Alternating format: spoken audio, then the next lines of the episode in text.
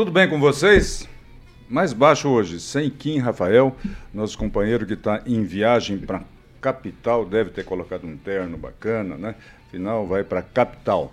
Nós estamos hoje aqui, graças a Deus, completando mais de um ano de um gole de prosa. Um gole de prosa, a proposta é instigativa, né? é provocativa, é a gente se embebedar com as palavras ao invés de se embebedar com o álcool. Não que seja ruim, moderadamente não há problema nenhum.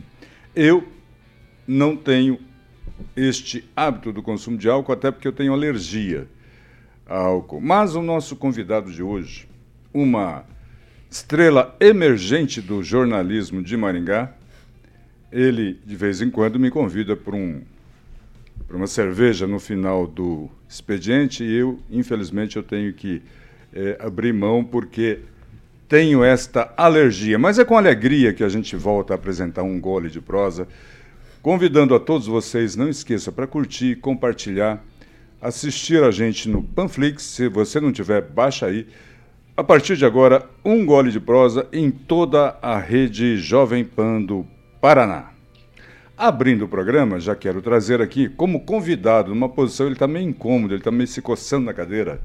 Vitor Faria. Tudo bem, Vitor? Aí, professor, tudo bem? É sempre um prazer, primeiro. Muito obrigado pelo convite. Uma honra estar aqui no Gole de Prosa. Acompanho o programa de vocês. O Kim, de fato, fala alto. Não sei se está de terno, mas é um prazer tá aqui com, com vocês hoje. Eu queria só destacar que, assim, o convite para ir para o bar não é necessariamente tomar uma cerveja, é mais uma boa prosa. Já dizia um, um velho amigo meu, toda vez que fecha um boteco, um filósofo deixa de existir.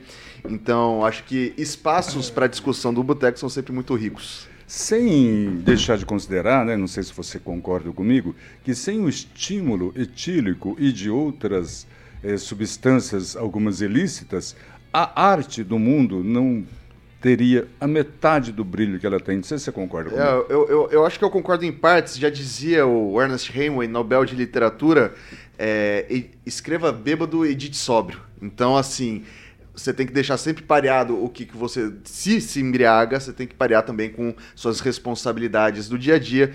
E em relação aos ilícitos, a gente tem um livro chamado Paraísos Artificiais, do Charles Baudelaire também, que ele fala um pouquinho sobre o rachixe do ópio, e daí eu recomendo que o pessoal leia um pouquinho para entender um pouco do, do conceito da, de, de, desses tipos de entorpecentes na arte de maneira geral.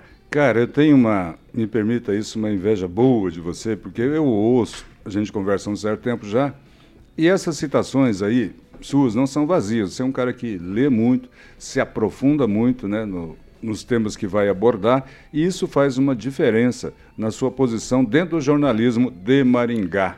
E é aí que eu já quero começar. Nós conversamos um pouco agora há pouco, para a gente falar sobre o programa, e hoje nós temos, Vitor, eu vi essas duas cenas, né? O entretenimento cada vez mais ocupando um papel protagonista no, no, no palco da notícia. Né? Uhum. Então, não basta apenas trazer a notícia né, dentro sua, do seu ponto de vista, mas aí você usa um personagem, você tem uma voz mais é, impactante que marca, você tem um cidadão mais eloquente, mais teatral. Nós temos isso em diversos é, veículos de comunicação nacionais. É estranho isso para você que convive um pouco esses dois mundos, não?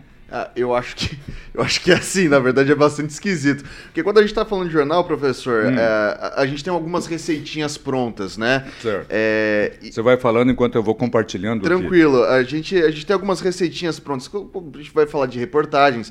E daí eu vou lembrar que eu acho que talvez isso, isso não começou necessariamente com a internet, né? Talvez a internet tenha sido tinha, tenha dado uma, uma, uma propulsão nisso daí um pouco uhum. diferente, né? Uh, mas eu vou lembrar, por exemplo, o CQC. O CQC era um formato de bancada de jornal, né? Tinha o Marcelo Tassi, tinha o Rafinha Bastos, tinha o Marco Luque, depois foi mudando. Até o Dan Stuba foi, foi âncora ali, né? Foi o host do, do programa durante um tempo. Bem lembrado, CQC. Né? O CQC, ele já vem porque assim, você tem. Você passa de um. De um de um espaço em que o pânico ele tomou é, a figura de repórteres né, em duplas que vai pra rua e faz aquela brincadeira. Aquilo ali é assim, lazer, comportamento puro, não tem jornalismo naquilo ali. Quando você vai pro CQC, eles trazem é, pontos do jornalismo que são que podem confundir o espectador, né? Então, ó, estou indo a Brasília porque aconteceu tal coisa, vou perguntar para aquele. Uh, eu sempre brinco que a matéria-prima do, do, do, jornalista é o fato. Você lapida esse fato, você transforma isso numa notícia. E, é. a, a, e a grande motriz dessa notícia é o quê? São as indagações, são perguntas. Se você não se pergunta, você não tem matéria, né? Pois é, cara, e deixando, na maioria das vezes, né, os políticos em situação constrangedora, né? Tipo assim, eu adorava aquele programa, cara. Tipo assim, o que, que o senhor acabou de votar? Estou inventando aqui, mas era mais ou menos dentro dessa temática. Aí o político falou, não sei. o que significa INSS, por uhum. exemplo, né? Aí o deputado lá de dois, três mandatos, né? Que a gente deve respeitar por ocupar um cargo público e representar a parcela da população, ele, INSS, é, é, Instituto. Então, mas você sabe que eu, eu, eu acho que assim, um, um papel importante do, do, CQC foi isso. Hum. Criou algumas algumas coisas que eu não, não julgo legal. Por exemplo, essa tendência hoje de cada vez. É, é, eu sou. Eu não sei como que eu posso me atribuir. Muita gente me chama de esquerdista, muita gente me chama de direitista, muita gente. Enfim, eu, eu sou. O importante que... é que nos assistam é, ou te assistam, é, né? Fale bem, fale mal, mas fale, com, fale de mim, né? Vitor Faria, ele é o âncora da Jovem Pan 18 horas todos os dias aqui neste bate-canal. Isso, e daí, cara, o que, que acontece, professor? É extremamente complicado porque assim, se por um lado eu falo, ó, oh, isso aqui é uma ferramenta para notícia alcançar mais gente, é colocar o show business dentro da notícia é uma forma de alcançar mais gente, alcançar uhum. mais público, levar Exatamente. essa notícia. Por outro lado, eu tenho receio de que isso está pejorizando o fato, pejorizando a notícia. Isso é perigoso, né? Acho que assim, a gente tem que ter, é, tem que ter um limiar, tem que ter um equilíbrio entre as coisas. Coisificando a notícia, né? Desumanizando até a notícia. Eu acabo em muitas situações vendo isso. Não é que alguma coisa que seria para ser tratada com mais cuidado, né? até pelos reflexos que a notícia pode trazer, ficou normal, banal. Né? Você ter um, por exemplo, falando do CQC, ter um deputado ou um senador que não saiba o que é INSS Exato. ou INCRA ou qualquer coisa nesse sentido. É preocupante, né? mas eu acho que ela trouxe um vigor novo. Né? Uhum no, no, no, no palco do jornalismo aqui no Brasil. E a gente, depois disso, teve diversas, né, Vitor? Sim. Não, e se me permite, eu acho que esse foi um primeiro passo, tá? O primeiro passo. Porque uhum. perceba que o CQC ainda era um jornal de bancada. Um jornal, um programa de bancada. Tinha uma Sim, bancada, eles não ficavam de pé, né? Exatamente. E daí eu levo o Thiago Leifert como segundo ponto para essa mudança. Porque você tinha é, o, o, esporte, ele era encarado na, na, E assim, é jornalismo, você tem um jornalismo esportivo, é importante, uhum. mas a forma como a gente conduz o jornalismo cultural e de esporte é diferente do jornalismo que você faz de política, economia, cidades né? É algo mais leve. Você lembra das crônicas do Nelson Rodrigues, você lembra você tem formas de você fazer o jornalismo esportivo e o cultural. Crônicas de Juca Kifuri é, também, Juca Kifuri. que eram deliciosas de Exatamente. De então, assim, são títulos, por exemplo, que a gente chama de estampa. Quando a gente fala de jornal, é, o título ele tem que ser, isso você aprende desde a graduação, você tem, o, o, o título tem que ser no presente tem que, ser, tem que ter um verbo e tem que ser na ordem direta, né? Professor Aquito convida Vitor pro gole de prosa. Uhum. Isso é um uhum. título, né? Uhum. Agora, do Hard News. Agora, cultura e esportes não precisa disso. E o Thiago Leifert, né? Antes do Thiago Leifert, você tinha o Globo Esporte com bancada. E eu lembro até hoje, eu tava em Santos, quando eu vi o Globo Esporte com o Thiago Leifert pela primeira vez. Eu falei, cara, isso aqui é genial, olha a mudança que o cara fez. Ele. ele e daí. É, esse é o tipo de coisa que, que, que constrói, né? Porque assim, a matriz do jornalismo é a mesma, o que se muda um pouco são as linguagens, né? A gente teve um caso recente lá do Monark, por exemplo, em que ele fez aquela, aqueles, aqueles comentários e depois foi cancelado na internet, tudo isso. Só que o Skylab, que é um cara que, é, assim, às vezes as pessoas não levam muito a sério, hum. o Skylab falou assim, cara, você tem que ter responsabilidade. Você fala aqui porque você está alcançando muita gente. Daí ele falou, não, isso aqui é só conversa tal falou e deu todo esse problema. Então, assim, se antes a gente tinha simplesmente o rádio, agora a gente tem também podcasts, se antes a gente tinha telejornais, a gente tem youtubers. E cada um no seu quadrado. Eu acho que uma coisa não, não exime a outra. São linguagens cê, diferentes para a Você sabe o que me preocupa? É, é, é, o seguinte, olha, nós temos aqui é, essas notícias chegando ao brasileiro. Uhum. E, infelizmente, o brasileiro é, vamos falar em termos de média, né? A média do brasileiro não é acostumado a se aprofundar em pesquisar sobre algum assunto. Ele recebe a notícia e, de repente, é, ele assume como verdade de acordo com os valores com os quais ele é construído. É, vamos trocar em miúdo. Se fizer uma prova aí do Enem em toda a população brasileira, vai dar menos que 5. Né? Muito menos. Eu acredito que sim. E em grande parte da população. Isso é uma coisa que me preocupa. Está entendendo? O, o, porque, Vitor, você, com essa liberdade que nós temos hoje em redes sociais, né, com todas as versões acontecendo, às vezes uma versão mais bacaninha, né, mais bem construída, humoristicamente até falando, né, é, mais bem construída no sentido de ser mais apimentada, acaba impactando mais e aquela versão apresentada no meio desse contexto humorístico ou apimentado acaba propagando mais. Não é? Você sabe que tá, daí me desculpe, porque eu, raramente eu sou entrevistado, então se eu falar demais pode me, me cortar. Eu tô acostumado a outra. O convidado outra manda. Eu sou né? das antigas, eu sou é, conservador, eu, o convidado eu, manda. Isso que o senhor falou é extremamente interessante porque não se discute isso de hoje. Uhum. Pra você ter ideia, eu sou não sou um estudioso de comunicação, mas eu estudo um pouco de comunicação. E tem um livro do Schopenhauer que chama Arte de Escrever. Nesse livro ele fala que o jornalismo ele vai acabar com a língua alemã. E por que, que ele fala isso? O jornalismo vai acabar com a língua alemã porque vai ficando cada vez mais simplista. Vai simplificando demais a língua. Uhum. Ele defende alguns, em, alguns, em alguns trechos do livro, inclusive, é, que se retome o latim para fazer algum, algumas coisas, que é para não, não pejorizar. Uhum. E daí, quando a gente está falando de jornalismo, isso foi se simplificando demais, demais, demais. A ponto de uh, eu, eu, a gente ter discussões. É, não tem como ser mais simples que o jornalismo. Porque o jornalismo é o seguinte: se a pessoa lê o título, ela tem que saber do que se trata. O título ele é pensado para pessoa, para o hard news, hum. para a pessoa entender do que se trata. Então, vi, é, o exemplo que dei há pouco, né? É, professor Aquito convida Vitor Faria para o Gole de Prosa. Já Sim. sabe o que, que, é. Certo. Daí vai ter o texto Já embaixo. sabe que é um bom programa. Já sabe que, que vai ser um excelente programa. e daí, o que, que acontece? O, o... Foi se simplificando tanto, tanto. Então, assim, a linguagem, né? Linguagem simples para público heterogêneo, tudo isso. E simplificando cada vez mais, eu acho que perde um pouco da didática e do, do Porque, assim, você tem que... Eu, eu, eu encaro o jornalismo com duas com, com dois olhos, né? Primeiro, que é a, a, a, o principal, tem que levar informação para a pessoa. Uhum. A pessoa ela tem que entender. Mas o, o, jornalismo ele também não pode emburrecer a pessoa. Simples não te, quer dizer que tem que ser burro, entendeu? Uhum. E muitas vezes eu vejo construções que são burras. Por exemplo, na minha visão, isso daqui é minha opinião. Você claro. pode concordar, pode não concordar. Claro. Esse lance de listas, que é um lance meio BuzzFeed, notícia, né? É, sete pontos de Maringá que tem, sei lá, é, alguma coisa, né? Sei lá, um bolo gostoso. Uhum. Listas, cara. Lista é um Melhor negócio... hot dog de Maringá. Ah, pode ser também. Os 10 é. melhores hot é. dog de Maringá. Então, assim, lista, esse, essa BuzzFeedização, se eu posso colocar assim, uhum. Uhum. é um negócio que, na minha opinião, acaba... É, eu, eu, particularmente, não gosto e não faço, né? O que eu faço, às vezes, é, por exemplo, cinema.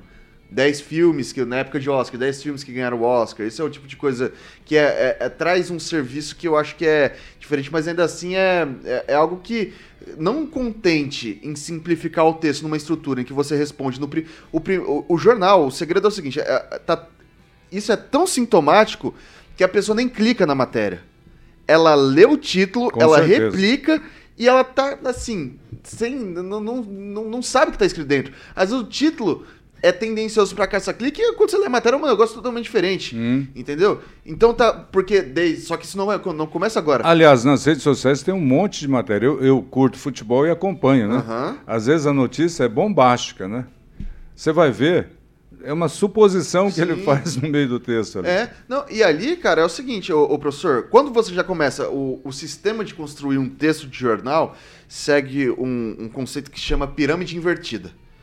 O, o conceito de pirâmide invertida é que todos os. O, o, o primeiro parágrafo, o segundo, lead, sublead, tem que tá, ali tem que estar tá as informações mais importantes do texto. Tudo. Então, quando o cara pegava um jornal impresso, ele leu a manchete, página A3. ele ia pra página 3, tinha um texto grande. Se ele lesse o primeiro, o segundo, talvez o terceiro parágrafo, ele já sabia o que, que era, ele já tinha notícia. Certo. Tá tão ruim hoje que a gente não tem a capacidade, porque às vezes você clica numa manchete que tá na rede social, você entra na matéria, o título é outro, e você não lê nem os dois primeiros parágrafos, que é um negócio que não vai tomar 45 segundos do tempo, tá entendendo? Certo.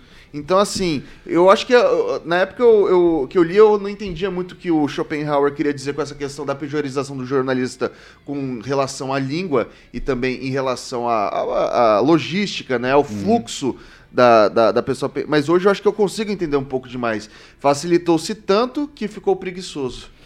Exatamente. Aí eu quero dar um exemplo em cima do que você falou. Estava te ouvindo e concordando, e até nós estamos desnudando aqui para você, eleitor, aquele. Eleitor não, leitor, né? Rapaz, essa- esse meu convívio com o mundo político acaba me traindo. para você, leitor, né? Assim, vamos para uma notícia. Uma forma de dar notícia, né? Como ele está mostrando aí, existe toda uma abordagem técnica né, para você ser eficiente transparente né, e eficaz eh, na sua forma de transmitir a notícia. Mas hoje, por exemplo, você pode ver uma manchete assim: em 2001, 2021, ano passado, foram 2020, foram 41 mil mortes por assassinato em Maringá, em, no, no Brasil, desculpa. Então, em 2021, 41 mil pessoas assi- assassinadas. Esse título chama atenção negativamente. E no corpo da matéria, se tivesse essa é notícia bem conservadora, bem tendenciosa, eh, esse, esse tema que eu estou colocando no debate aqui.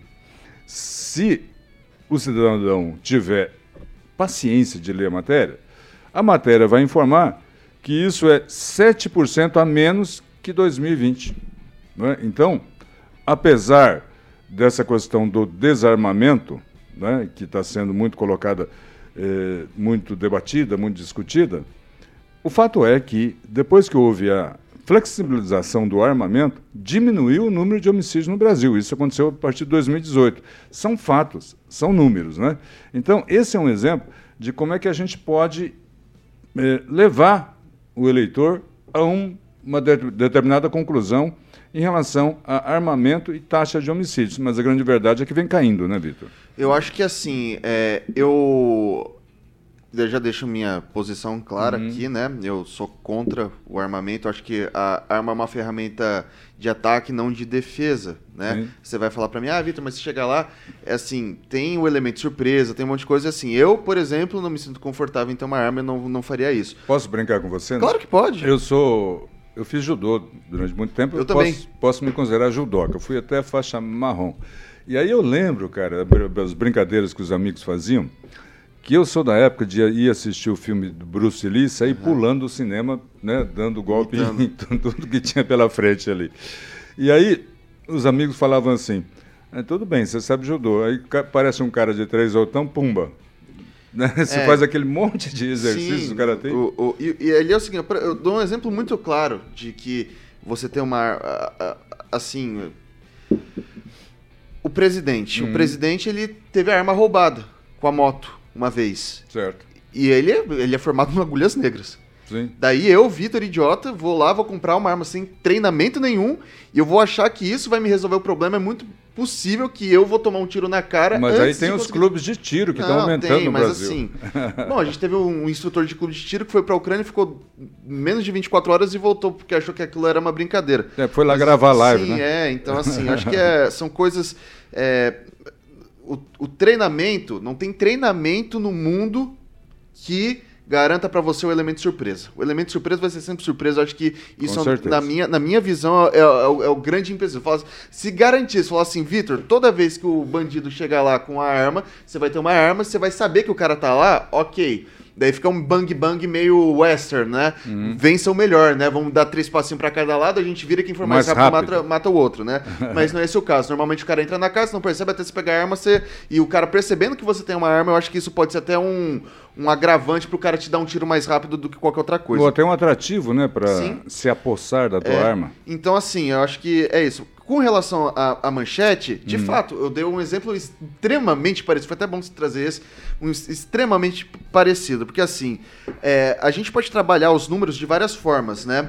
Então, eu, eu gosto de. Senhor é matemático, você vai concordar comigo. Eu acho que números não mentem, mas a gente mente com números, né? Acho que isso é. isso, acho que isso é. Frase é boa, hein? Os é, números não mentem, mas, mas a, gente, gente mente, mente, com números. Com acho números, que isso é, é muito tranquilo da gente falar. Sim. É, porque é, é, um fato. Então, assim, você, quando você vai trazer um número, você pode trazer um número de maneira isolada, você pode trazer com comparativos. Nesse caso aqui em específico, eu acho que para a gente ter, daí numa questão metodológica, numa, numa questão de, vou colocar platô, que está tudo dentro da normalidade, a gente vai ter que ver o reflexo disso daqui, desse, dessa questão da flexibilização do armamento para os próximos anos. Porque, querendo ou não, a pandemia sobretudo em 2020, em 2021 ainda, uhum. né? A gente teve o, questões de isolamento, 2021 menos, beleza, mas tivemos questões de isolamento. Isso são coisas, são variáveis que a gente tem que levar em consideração nas contas, né? Mas, ó, por exemplo, 41 mil, você divide isso daqui por 365, são 112 por dia. Hum. Você divide isso daqui por hora, por exemplo, eu poderia falar que o Brasil teve um assass é, quatro assassinatos por hora em 2021. É um número impactante. É um número impactante. É. E, e poderia ser amenizado porque foi menor do que 2020. Sim, né? Enfim, de fato. Né? São essas é, aí, as questões. Professor, aí é, é, a questão do... É, é, assim, você tem o correto e você tem o que vende, né? Uhum. Então, assim, o, o, que, que, o que, que vai dar mais clique, né? Isso, isso daí, cara, daí é, é uma questão de, de negócio também, né? O rep... Você sabe como que funciona um jornal? Eu falo isso com. Porque eu já. já, não, já você viveu nas... dentro do jornal. É, você já, tem uma visão falo. muito mais qualificada. Não, não, não é nem qualificada assim, é uma visão, né? Quem escreve o título não é o repórter. Em regra. Hum, eu não costumava ser. Não, não costumava ser. Quem escreve uh, o título da matéria é o editor. O repórter vai lá, escreve o texto. Hum né? E é por isso que eu falo para você que depois, de repente, vai lá encher o saco de repórter, às vezes o repórter não tem nem culpa, é um coitado, hum. né? Então o que acontece? Vai lá, o repórter escreve o texto, o repórter foi lá apurar, o repórter entrevistou o pessoal, ele escreveu um texto, ele manda pro editor uma sugestão de título e de linha fina que seria o subtítulo ali. Certo. Tá? E é, e é isso, né?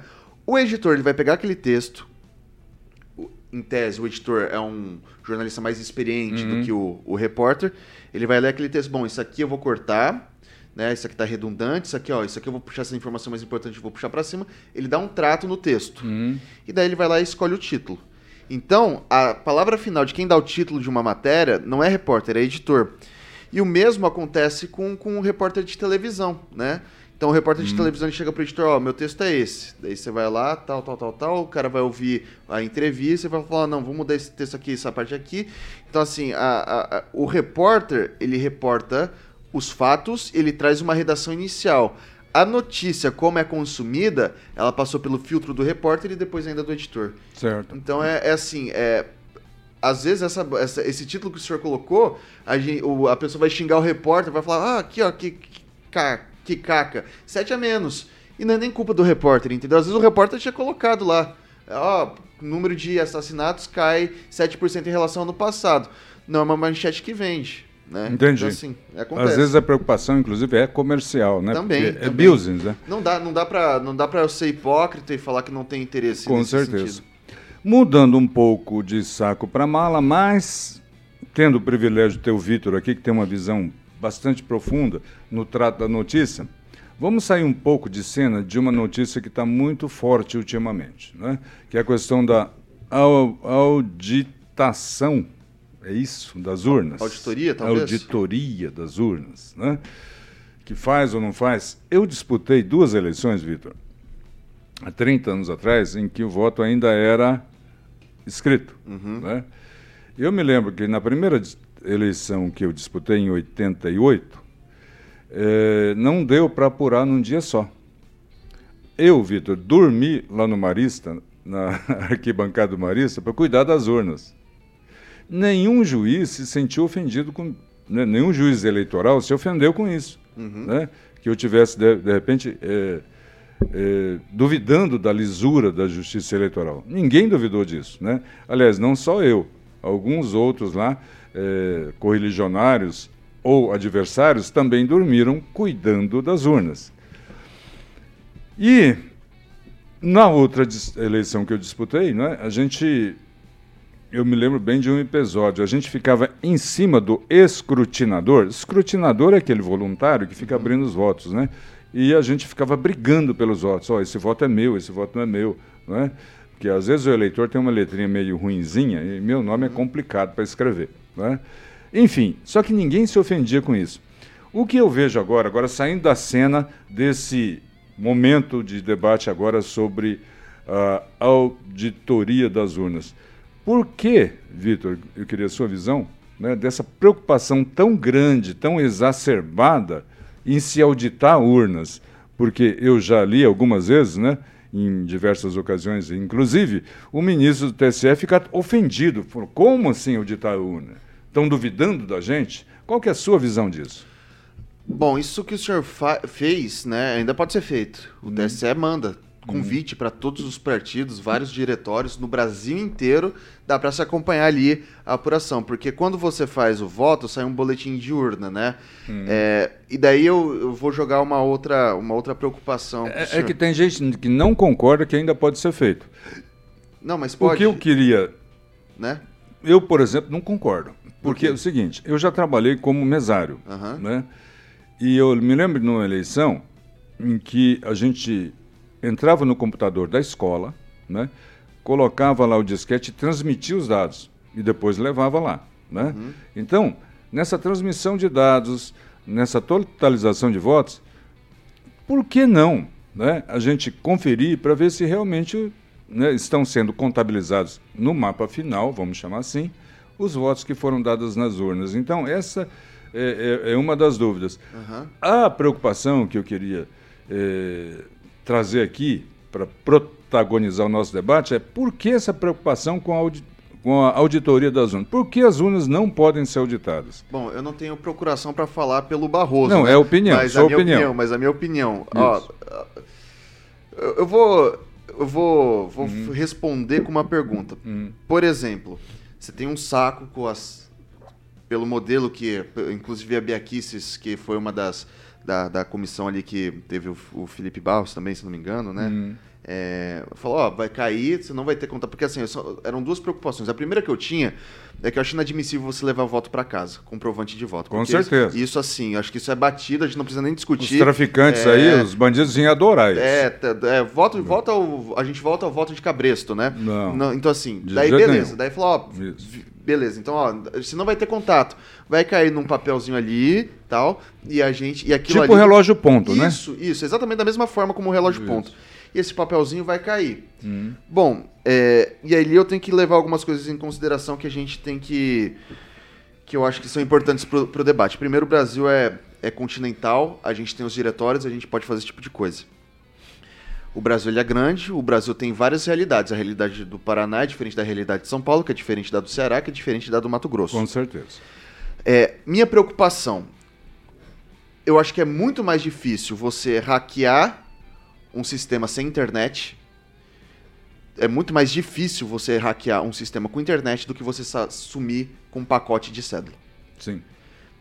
Então, tô carregando esse negócio, e assim, eu não tô falando que vai acontecer, pelo amor de Deus, mas assim, da mesma forma que se supõe que dá para violar a urna eletrônica, e eu não tô falando que não dá, assim, uh, o, o então, sim ou não absoluto se não, não existe. existe essa dúvida, por que não auditar? Então, mas qual, qual, que vai ser a diferença, professor, nesse sentido? Uhum. Porque eu acho que é muito mais fácil o cara sumir com um pacote de voto do que entrar na urna. E daí você vai ter dois resultados diferentes, olha que trabalho que isso vai dar. Hum. E daí vai falar assim, poxa, a, ur a, urna deu tanto. E daí sumiram com um pacote de voto. E o, os votos deram tanto. Um e pacote aí... comprovante de votos, né? Isso. Né? Certo. Entendeu? Sumiram. E é muito mais fácil alguém sumir com um pacote de, de voto do que alguém entrar numa urna sem internet. O, o, eu já fui em várias palestras com, com, com pessoas de tecnologia para me explicar como que funciona. E mostrar, não tem acesso à internet, não tem nada. A possibilidade do cara conseguir fazer alguma caquinha ali antes do, depois do, uhum. do, do, boletim de urna, que é o que você tira mostrando que tá tudo zerado, certo. é muito baixa. E daí, na minha cabeça, eu falo, cara, eu, eu, eu, por exemplo, se eu sou uma pessoa mal intencionada, vou fazer esse tipo de, de condução, Né? E isso vale para os dois lados. Por exemplo, eu sou bolsonarista, é, eu sou lulista, olha lá, cara, eu tô no, no, no, Esse lugar aqui é estratégico, tem muito voto do Bolsonaro. O que, que eu vou fazer? Bom, todo mundo vai estar lá o voto impresso, mas vou colocar em xeque isso daqui, o voto, o voto digital. Eu vou sumir com isso daqui, e daí co como que a gente tem duas métricas? Eu, é, fazendo analogia do jogo de futebol, uhum. como é que a gente vai ter é, é, duas leituras de um resultado de jogo, né? Se a gente tem só um, uma, uma matriz, que é o gol, né? O gol é o voto. Daí, ah, cara, gol vai, vale por fora, vai por. Não, não tem como você ter outro resultado. Lembrando que houve eleições eh, eu acompanho política há muito tempo, que foram decididas por um voto, Sim. você tem absoluta razão no que você está colocando. Mas aí, então, eu vou voltar para um outro tema. Você disse voltar a, ao que era antes. É, ocorre que em muitos países, né, o que era antes continua sendo até hoje o voto escrito. Né? Uhum. O que, que você acha disso? De, de adotar o que grandes países, grandes democracias ainda adotam, que é o voto escrito. Qual o problema? Eu, eu, assim, não vejo problema, sinceramente, não vejo mesmo. Eu acho um atraso, né? Eu acompanho a política americana. Eu sei tanto que eu sofro para acompanhar o resultado de uma eleição americana. Hum. Entendeu? É um negócio que é absurdo. Até porque é um outro modelo também. Você falar assim, ah, é voto impresso. Cara, é, é, é não, não, não é justo você fazer isso porque o modelo de democracia americana ele é diferente. diferente é. Então, assim, você tem o voto impresso, mas o voto não é obrigatório, o voto pode ser pelo correio, é, você faz por distritos né? Uhum. São votos distritais, não são votos, são votos por delegados, não são votos por diretos, né? diretos. Uhum. Então tudo isso e, e, olha só, professor, quando a gente está falando aqui no Brasil, a gente está fazendo numa única votação, diferente dos Estados Unidos, uma única votação. A gente está colocando um presidente, governador, um, um, presidente, um governador, um deputado federal, um deputado estadual e um, senador. Uhum. Tudo num pleito só.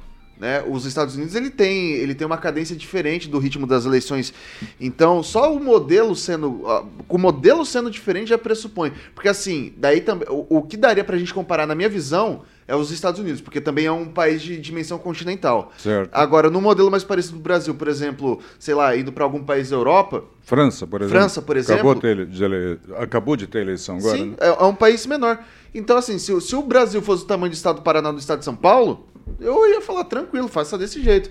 Mas não, você tem que levar a geografia em consideração. Hum. Minha opinião. Muito bem. Temos aí a polêmica do voto instalada, né? Ou o voto impresso, ou a volta do voto escrito, ou esta urna eletrônica contestada por grande parte da população. Na minha opinião, como é contestada, eu acho que grande parte da população merece ser ouvida numa democracia para que haja um, um, um, fim né, a esse debate. É, justamente da eleição, né? Na eleição que é a festa da democracia, né? Uhum. É aquela, é ali que a gente decide quem vai ficar com a chave do cofre e a caneta do decreto, uhum. né? Então, é importantíssimo para o país que a gente tenha é, bastante claro isso. Aproveitando a sua experiência, vamos ali que eu quero analisar com você e eu quero a sua análise sobre uma decisão recente né, do Poder Judiciário. Me, okay. A mim eu, me passa a impressão que o Poder Judiciário está cada vez mais executivo, né, está cada vez mais avançando no seu papel. E aí tem gente que diz poder moderador, alguém cumprir um poder moderador. Acontece que o Brasil não tem poder moderador, tem harmonia entre os seis poderes em que os três poderes devem se respeitar. Eu estou me referindo a uma decisão eh, do ministro Alexandre de Moraes em relação à redução do IPI, Imposto sobre Produtos Industrializados, né, pelo presidente Bolsonaro, em que o ministro Alexandre de Moraes suspendeu. O que é que você analisa nessa cena, como jornalista, Vitor, né, dessa questão que dessa possível invasão de poder, digamos assim, do judiciário em relação ao executivo? Ó, oh, eu, eu, eu assim, eu já acho que na verdade a composição dos três poderes que é concebida no Brasil, ela é completamente distinta. Ela, ela deturpa absolutamente tudo que escreveu Montesquieu no espírito das leis da composição da República, os três poderes independentes e autofiscalizantes. Hoje a gente tem interferência entre os poderes e isso é, eu acho que começa lá com, o presidencialismo, dito presidencialismo de coalizão com o Fernando Henrique Cardoso. Então Uhum. você traz os deputados para os ministérios, daí você tem no, no esquema. O que é um absurdo, na minha visão, um absurdo. É, daí- O deputado é para fiscalizar o executivo. Então, você quebra, então assim, o primeiro É. eixo do, Já quebra isso. Já, já, já quebra aí. Depois você tem que a, a, a nomeação do- da Suprema Corte é feita pelo presidente da República. Então você veja que, na verdade, tudo é pensado para que o Poder Executivo tenha um, um eixo maior em relação aos outros dois poderes. Uhum. Sendo que pela Constituição eles são iguais, né? Uhum. O Poder Executivo, poder eh, iguais em, em, em força, né? De- eh, coloco dessa forma. Sim. Daí de um tempo para cá, por causa dessas decisões que foram tomadas anteriormente, você vê uma influência maior eh, do, do poder legislativo, você vê uma do poder judiciário. Bom, dito isso, eh, a gente tem alguns mecanismos em que a Suprema Corte ela tem algumas ela, ela teria a caneta tão forte quanto a do presidente. Né? Isso está previsto na Constituição, que são as súmulas vinculantes. Então, uma súmula vinculante ela tem força é, de lei. Se o ministro do Supremo Tribunal está previsto, está dentro do jogo, não é uma súmula vinculante. Uhum. Essa, esse é um dos mecanismos. Outro, dos me- outro mecanismo são as ADIs, né, que foi o caso do Alexandre de Moraes. Ele fez uma ação direta de inconstitucionalidade à medida que foi feita pelo presidente Jair Bolsonaro. Entrando no mérito de concordo ou não concordo, é, É que o Alexandre de Moraes, eu, eu fiz essa pergunta porque ele alegou não razões jurídicas. Ele alegou razões econômicas, de que isso afetaria a Zona Franca de Manaus. Né? sim. Então parece que ele está governando, parece que ele é presidente, ou acha que é. Então, é que na verdade ali, ó, por exemplo, a Zona Franca de, de, de Manaus, como que isso foi regulamentado? Isso foi regulamentado pelo Decreto-Lei 288 de 1967, se minha memória não estiver me, É, por, me é, traindo. é do né? regime militar. Isso, do regime militar, 67. E eu acho, eu particularmente, minha opinião sobre a Zona Franca de Mateus, Manaus é um absurdo. né? Eu, eu não sei a arquitetura da economia da época, né? que de repente foi imposto que assim acontecesse, mas Manaus tem uma vocação turística ali, ó, não, não precisa nem ser gênio né?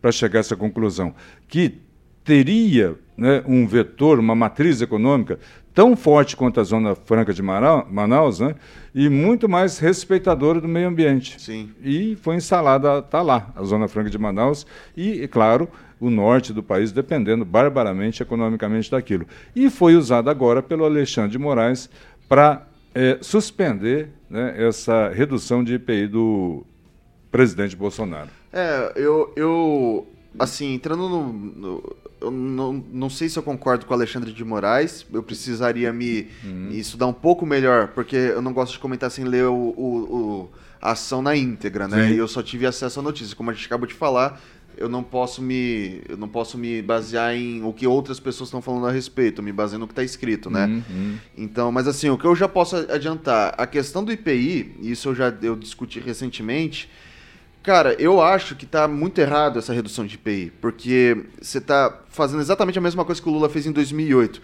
É, é, o processo que tem que ser feito é uma simplificação tributária e de ganho de renda para a população. E como que você faz isso? Revendo a, a a escala do imposto de renda e a simplificação tributária é fazendo um imposto progressivo em renda de maneira fixa e não impostos regressivos. Faz que 30 incidem anos que eu estou na cena política e reforma tributária. Sempre foi dito. Sempre, há, tri- há Sempre. três, há mais de três décadas, Sim, né? Porque eu acompanho faz. há 30 anos. Eu, eu falo, era muito mais importante uma reforma tributária nesse momento do que uma Uhum. reforma política, do que uma reforma da Previdência e do que uma reforma trabalhista. A reforma tributária, essa sim, em médio e longo prazo, ia trazer efeitos muito mais precisos.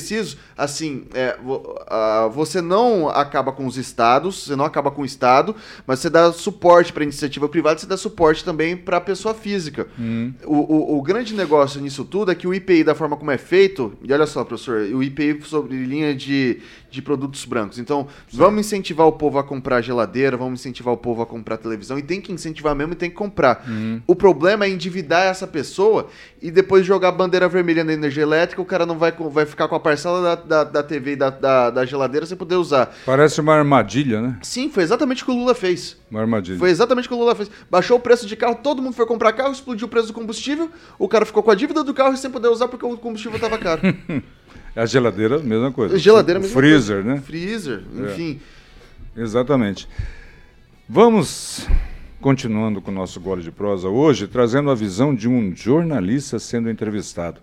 Eu vou te colocar numa fria agora. Mete bronca. Se você fosse do CQC, né, uhum. e fosse entrevistar os vereadores locais dentro do cenário político nacional. Né? Uhum. Nós temos aqui a vereadora eh, Ana Lúcia, do PDT, uhum. sempre de esquerda, uma liderança da esquerda, mas temos o Maninho, que ele é bolsonarista e está no PDT, e que deve eh, eventualmente lançar um candidato ou até se aliar com Lula. Uhum. O que, que você perguntaria para o Maninho, para o Flávio Mantovani, que está na rede, né, uhum. e que a rede já eh, se alinhou com Lula, é, como é que você perguntaria, como é que seria o apoio desses candidatos a presidente da República? Iria uma pergunta direta? Vai de Lula ou vai de Bolsonaro? Sim, eu acho que direto, mas a, a, você sabe que, que, a nossa Câmara é um negócio extremamente pitoresco, né? Eu estou fazendo essa pergunta só complementando. Uhum. Né? Do que eu acompanho em política, é a primeira vez que eu vejo né, a questão ideológica, que eu acho importantíssimo, né?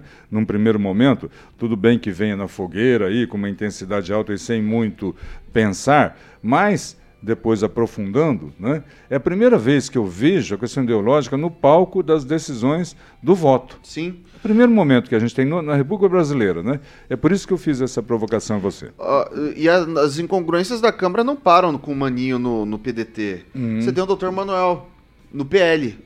Num partido liberal. É, então assim. o doutor Manuel era do PCdoB. Né? Era do PCdoB é, e é. é do partido do presidente Bolsonaro, o doutor é. Manuel.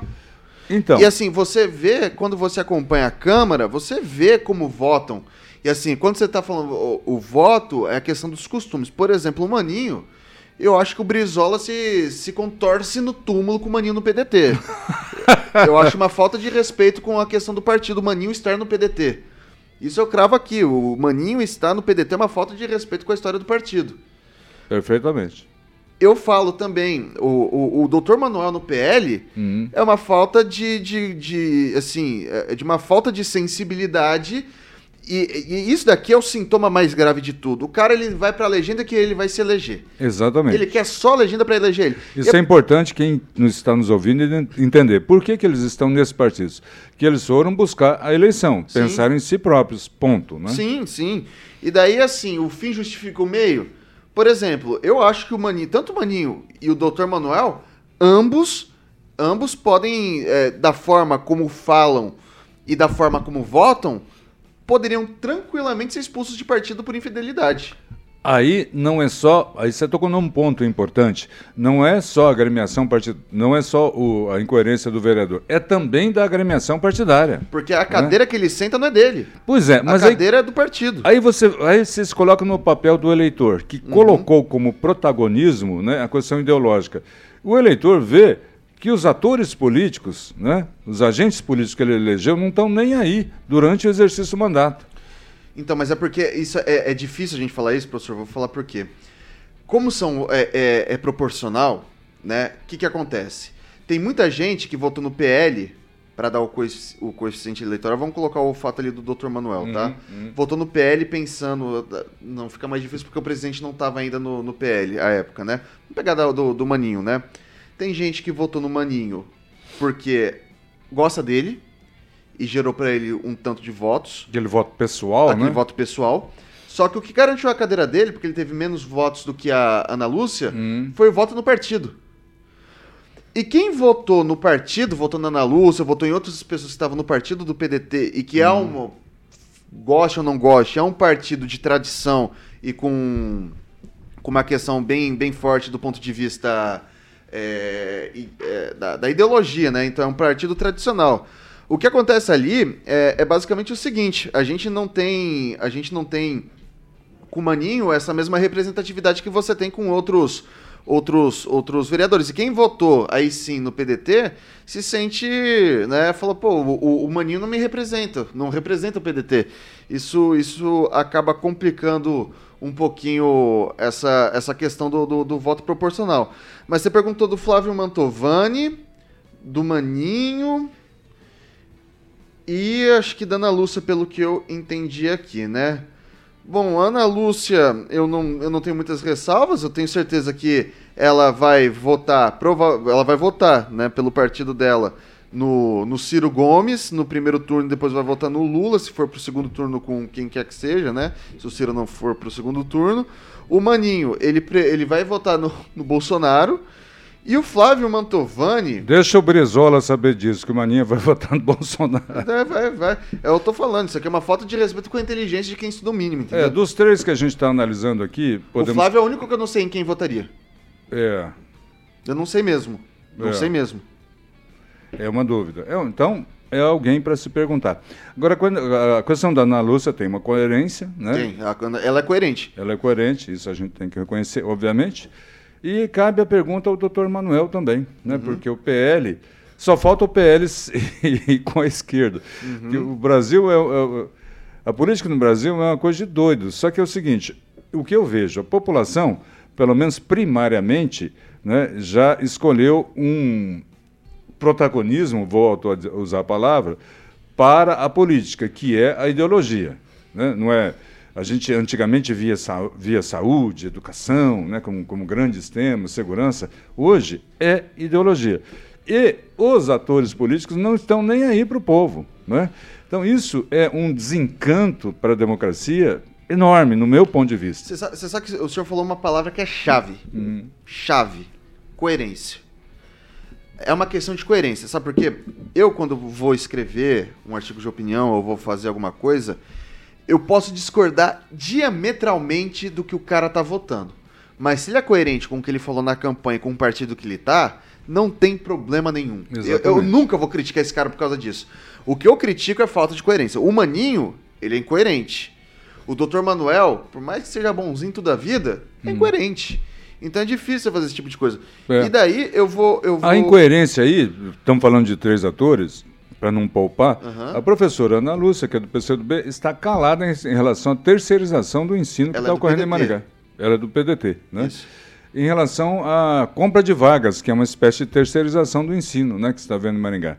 Então, isso é uma postura incoerente, né? Eu, eu, não acho, porque o PDT ele tem uma visão mais desenvolvimentista do que propriamente, é um centro-esquerda. Então, você usa um amparo do Estado para uh, o que diz né, o estatuto, né? Você usou o Estado como um amparo uhum. para favorecer a iniciativa privada depois. Eu digo né? incoerência pelo seguinte: assim como em outros partidos, tem um pessoal dentro do partido que é de, do centro, da direita e da esquerda. Sim. Ana Lúcia veio do PC do B. Sim. Então ela é esquerda do PDT. Sim, né? esquerda. Então, em virtude disso, desse aspecto que eu questiono a coerência nesse aspecto, entendeu? Bom, é, eu, eu, concordo, concordo, concordo sim, mas eu acho que. É se ela criticasse, ela ia ter que dar uma solução, e não tem uma solução que não seja essa, né? Não tem uma solução que não uhum. seja essa. O município não tem como contratar mais gente. Então, é, incide na lei de responsabilidade fiscal. Então, você acha que para abrir a boca para fazer a crítica, tem que trazer uma solução. Se diminuísse o número de cargos comissionados, daria um alívio na folha, de modo que pudesse contratar que ínfimo, mais gente. Acho que ínfimo, professor, sinceramente. Sinceramente. Uh, muito pouco, muito pouco. Eu fiz essa conta já. Uhum. Pra, mas para chegar com os dois pés no peito, ó, faz isso aqui, né? Mas quando eu coloco a matemática na, na ponta do lápis. Né? Muito né? bom, coloca é. matemática é importantíssimo. Porque, na verdade, essa que é a verdade. O CC nunca foi um peso significativo na folha de pagamento. E ela foi tema de eleição no, no, no passado. 16. É, que, na verdade, vai voltar a ser tema. Por quê? Veja bem. Não sei se você vai concordar com isso e não precisa concordar, porque nós estamos aqui num programa de uhum, opinião, claro. né? Eu não sabia que era podcast, cara. O pessoal me explicava, eu, eu não entendi até começar a fazer. Então uhum. é a minha opinião, a sua opinião. Claro. O Grupo Barros, né? Que realmente tinha muito CC na prefeitura, tinha. Mas era um grupo, era um grupo que, com o passar do tempo, duas, três eleições seguidas, naturalmente houve aí né, um, um aumento do tal, das tais coligações partidárias. E aí, evidentemente, tem as pessoas de cada partido né, que, de forma ou de outra, podem e querem contribuir para a administração. Essa administração, nessa reeleição, aconteceu a mesma coisa. Né? No, na primeira eleição chegou sozinho, na segunda eleição já chegou com um arco de alianças, tanto é que está havendo um aumento do, do um projeto de lei de aumento de, de CCs aqui em Maringá. Né? Mas, enfim, não é necessário né, a gente. Eh, colocar, protagonizar o tal CC numa eleição, porque ele nunca pesou. Não, né? não pesa no ponto de vista financeiro, não pesa. Do ponto de vista e financeiro. Digo, e digo mais, e digo mais. É, eu acho que assim, excesso, uhum. ele é ruim para qualquer lado da balança. Se for para menos ou para mais. É, a grande verdade é o seguinte, é que estava ruim mesmo. Tinha até uma cota. Se você fizer tantos votos na época dos barros, né, você tem direito a um cargo. Tinha até isso na rua então, correndo. E o, né? o, excesso, ele é prejudicial em qualquer coisa. Então assim, eu acho que tem que ter um número. Por exemplo, eu sou contra como é feito no... E é, isso aqui vai ter impacto. Cara, tem que ter mais vereador. Também acho. Tem que ter mais vereador. Tinha pouco CC, não dava conta. Hum. Quando você está no início, imagina uma empresa com, com que o orçamento dela é de 2 bilhões de reais, e você tem uma galera que ficou, que tá lá já desde sempre, você, você precisa ter o um cara de confiança, aquele cara, o contador que é bom, o cara da cultura que é legal, o cara da saúde que é bacana, aquele cara que vai fazer a condução, os diretores de área. É, não é que os outros não sejam bacanas, aí eu vivi um pouco no meio Não, político. eu não tô falando isso, é, pelo não, amor eu, de Deus, isso, servidor isso. público, você carrega o negócio. Exatamente. Mas, assim, não, é... Só para quem está nos ouvindo, não é, é, é o Vitor não, não afirmou em nenhum momento o contrário. Mas assim, Vitor, o servidor público, ele também, ele está lá cuidando da carreira dele, certo? Sim. Ele pode ser um cara brilhante, como tem muitos servidores brilhantes. Mas ele, ele fica naquele receio. Se eu apresentar essa ideia aqui, eu vou me queimar com o vereador. Aí, às vezes, ele fica com receio de uhum. apresentar aquela ideia. Né? Se eu fiscalizar aqui neste setor, nesse setor está um amigo de um prefeito, do vereador. Isso não passa pela cabeça? Óbvio que passa, né? Então o CC ele tem um pouco mais de liberdade na, na tomada de decisões. Não é que ele seja melhor ou pior, não, absolutamente. acho que né? cada um tem o seu papel. É Com certeza. Isso, e, e, é por isso que eu acho que tem que ter um número mínimo ali. Poxa, a gente tem várias secretarias. Uhum. É, uma, uma, a questão política do uhum. trato, a relação interpessoal de um servidor público é diferente de um cara que, tá, que vem da iniciativa privada, uhum. né? Então, assim, eu acho que são coisas complementares. É importante você ter o, F, o FG, é importante você ter o CC, tudo isso é importante. E a mesma coisa na, na Câmara, cara. Ali na Câmara dos Vereadores a gente está subrepresentado. E assim, com todo o respeito que eu tenho aos vereadores individualmente, mas é, o, o, na, na, minha modesta visão, a qualidade da Câmara tá assim. É, horrível. Você tem projetos. Hum, é, não, não precisamos entender. Os principais projetos nos últimos dois anos, os principais, aquilo que você vai falar assim. Isso daqui é um negócio que você fala, pô, são projetos que são projetos, são mensagens de lei do executivo. Então, assim, a qualidade de proposição dos vereadores, na minha visão, salvo uma ou outra exceção, uhum. e daí, é, na minha visão, tá baixíssimo. Tanto que o vereador hoje, e um, um ou outro ali que vai saber de quem que eu tô falando, uhum. se preocupa mais em fazer requerimento, em fazer indicação do que propor lei. Para colocar na rede social uma figurinha do negócio que tá perguntando. Sendo que eu vejo que o cara tá fazendo requerimento, eu mando um WhatsApp uhum. para o secretário responsável por aquilo ali e em vez de ser 15 dias úteis do, do pedido, em 5 minutos eu tenho a mesma resposta para manchetar. Então, assim, falta o mínimo de decência para esses caras falar assim, cara, é, é, é, legal institucionalizar? Institucionaliza, mas em vez de ficar falando, tô perguntando isso, traz a resposta. Exatamente. Todo mundo tem acesso ao, ao, ao todo mundo assim. Dá para falar com o secretário, não é um negócio difícil, entendeu? Se ligar na prefeitura, você consegue falar com o secretário. Com certeza. E aqui, ó, na minha fala aqui, eu vou embasar ela, embasá-la na opinião aqui do nosso Boca de Fronha. Boca de Fronha é quem nos acompanha aqui. Boca uhum. de Fronha é aquele que fala muito, né? O Leandro, falando assim, político incoerente é pleonasmo. Obrigado pela participação aí, a Lígia Oliveira, Juliano Emílio. Mas assim, a classe política, vamos falando em coerência, né? Ela tem que se preocupar com, eu acho, na minha opinião, um quadro que, para mim, é assim, estarrecedor e esclarecedor. A democracia se faz com representação popular. Né? E hoje, se você falar em aumentar deputado federal, deputado estadual e vereador, você é defenestrado. Isto é, você está sendo contra a ampliação da representação democrática, só isso. Não é? Porque a pessoa já pensa que vai chegar mais gente lá e vai aumentar os custos. Não, não precisa ser assim, Vitor. Não é? Basta limitar. Olha, gasta tanto e vai continuar gastando tanto. Mas os vereadores, os agentes políticos eleitos que devem transformar essas leis, não têm a coragem de fazer essa abertura. Ali, é uma pena. Ali, eu vou falar, o problema da Câmara não é o número de pessoas. Não é o número de pessoas. O problema da Câmara são os benefícios. São as regalias que o pessoal tem. É por isso que você fica. Se baixar. Ah, entendi. Se, se fosse, ia custar pouquíssimo. Pode dar um salário de 30 mil pros caras. Isso é o que menos pesa no orçamento. Uhum. Isso é o que menos pesa. O que pesa daí é verba de gabinete, é verba de assessor, é verba de auxílio viagem, verba de auxílio terno, verba de auxílio refeição. Você pega ali na conta, o que era para ser 30 vai para um milhão, Uhum. entendeu? É um negócio que é, chega a ser nefasto, é, é- é complicadíssimo. Agora, aqui os vereadores, os vereadores eles são econômicos. O, o- o salário deles não é alto, na minha visão.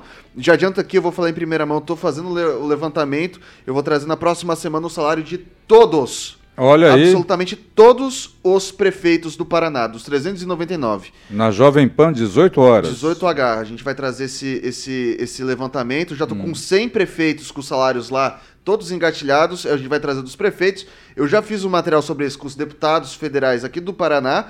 E. E dos vereadores ali, assim, não tem cartão corporativo, não tem nada. Então, assim, é uma Câmara Econômica, tanto é que devolve dinheiro todo ano pro Executivo. É, eu acho que dava pra colocar mais uns, uns, pelo menos uns três ou quatro vereadores ali tranquilamente pelo porte da cidade. Muito bem, até para a gente eh, viver com mais intensidade o que é a democracia, que é a representação popular, com mais gente representando a população. Assim, com menos vereadores fica mais fácil conversar, com mais fica mais difícil de acertar, se é que vocês me entendem. Ouvimos hoje aqui o Vitor Faria, que disse que viria e veio. Ele deve ter ouvido essa piada aqui milhares de vezes já. Fiz é, mesmo. É igual o meu nome, rapaz. É Aquito. Meu primeiro nome é Aquito. Minha mãe colocou na frente por causa da chamada escolar, entendeu? Aham. Para aparecer logo na- na- no, no- no alto da fila. E aí o que eu ouço de Paquito, de Choquito, não tá no gibi. O meu tava sempre, eu era sempre o último da lista da chamada Vitor, escolar. né? V? É, É, é, é. Era sempre um dos últimos ali, né? Se não o último, penúltimo, né? O que, É. me, o, que, né? o que me causou alguns traumas profundos a ponto de, se tiver um filho qualquer dia, chamar-se-á André, Abelardo. Abelardo. AB, então vai ser o primeiro sempre. A, a. A Arão. Arão. Olha que nome bacana. Aaron, né? E é bonito, hein? Arão é bonito, Vitor. É. É isso aí, Então, professor. Vitor, muito obrigado. Você aqui do outro lado, né, a gente fazendo esse bate-bola, você não se furtou ao debate, como eu esperava que não se furtasse, sempre enfrentando de maneira coerente e profunda os temas que aqui são colocados. E para finalizar, a gente, eu, eu ajo muito em rede social. Né? Eu tenho uma militância, até onde eu conheço de rede social, não conheço tudo, tem que aprender muito mais. O Twitter eu não tenho mexido, porque eu não sei mexer naquele trem lá. Ah, Vou te falar a verdade. Eu não gosto, não gosto. 240 toques? O que que você faz com 240 toques, professor? Pelo amor de Deus. Pois é, aí, eh, talvez seja essa a minha resistência, Vitor. Né? Que Você tem que sintetizar e às vezes não é aí não é capacidade de síntese, não dá para colocar a matéria em 240 toques. Não né? confunda, não, o pessoal não pode confundir capacidade de síntese com ser simplista, né? Exatamente. Simplista demais você Muito acaba bem colocado. as coisas. Muito Fica, fica, bem fica, colocado. fica uma relação textual promíscua, eu diria, né? Exatamente. Obscena com, com essas questões de 240 toques. Parece que é meio que um... É difícil demais. Eu gosto de Exatamente. escrever, eu não, não faço essas coisas. Exatamente. Então, nós estamos aqui né, em rede digital, né, colocando as nossas versões, nossos fatos, assim como em rede oficial. Lá atrás, um cara inventou a invasão do planeta Terra né, por alienígenas. Isso. Foi o primeiro fake news da história e não é, segundo o nosso amigo Vitor, e não era ainda a era digital. Era a época do jornal oficial, do rádio, rádio. oficial. É, Então, isso aí foi uma, foi uma história do Orson Welles, né? Que ele Isso. falou da invasão dos marcianos, se não me engano, em Nova York. É, foi um estudo social para ver qual era o impacto do rádio. Uhum. Então, assim, por mais que fosse um estudo científico, eu encaro isso como é, talvez uma das grandes primeiras fake news. É, o Mercado de Notícias é uma peça do Ben Johnson, que foi o segundo melhor dramaturgo ali da, do, do século XVI, XVII. É um cargo muito importante ser o segundo maior dramaturgo inglês nessa época, porque o primeiro era Shakespeare, né?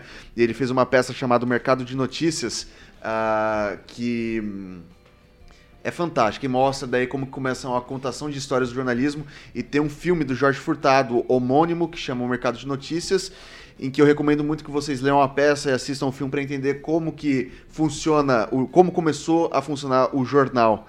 É, fica a minha recomendação e isso vai ajudar a entender também essa questão do Orson Welles. Muito bem, Vitor. Eu não esperava diferente, uma, um bate-papo muito profundo, aprendi muito e estou pegando essas suas dicas para aprender mais ainda, né? E aí é legal, cara, porque você é um cara que tem idade para ser meu filho, embora não pareça, né? é... Você parece mais velho pela maturidade, não que eu que pareça isso? mais novo. E, sinceramente, você é um dos caras que eu acho que é mais preparado da imprensa aqui da cidade.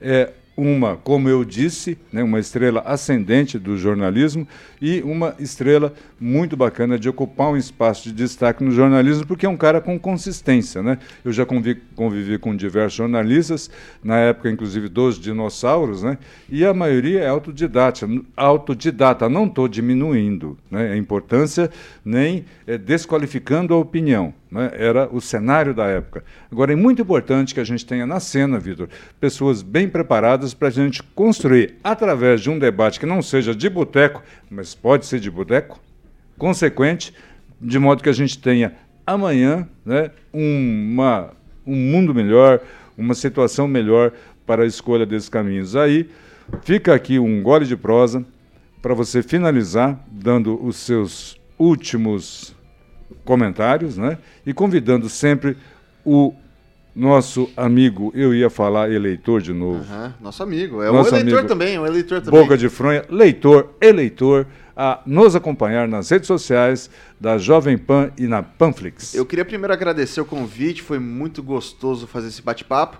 Queria agradecer os elogios, eu, eu reajo mal a elogios, né? Eu, eu não sei nunca muito o que, o que falar, mas agradeço muito as palavras, muito importante vindo do senhor.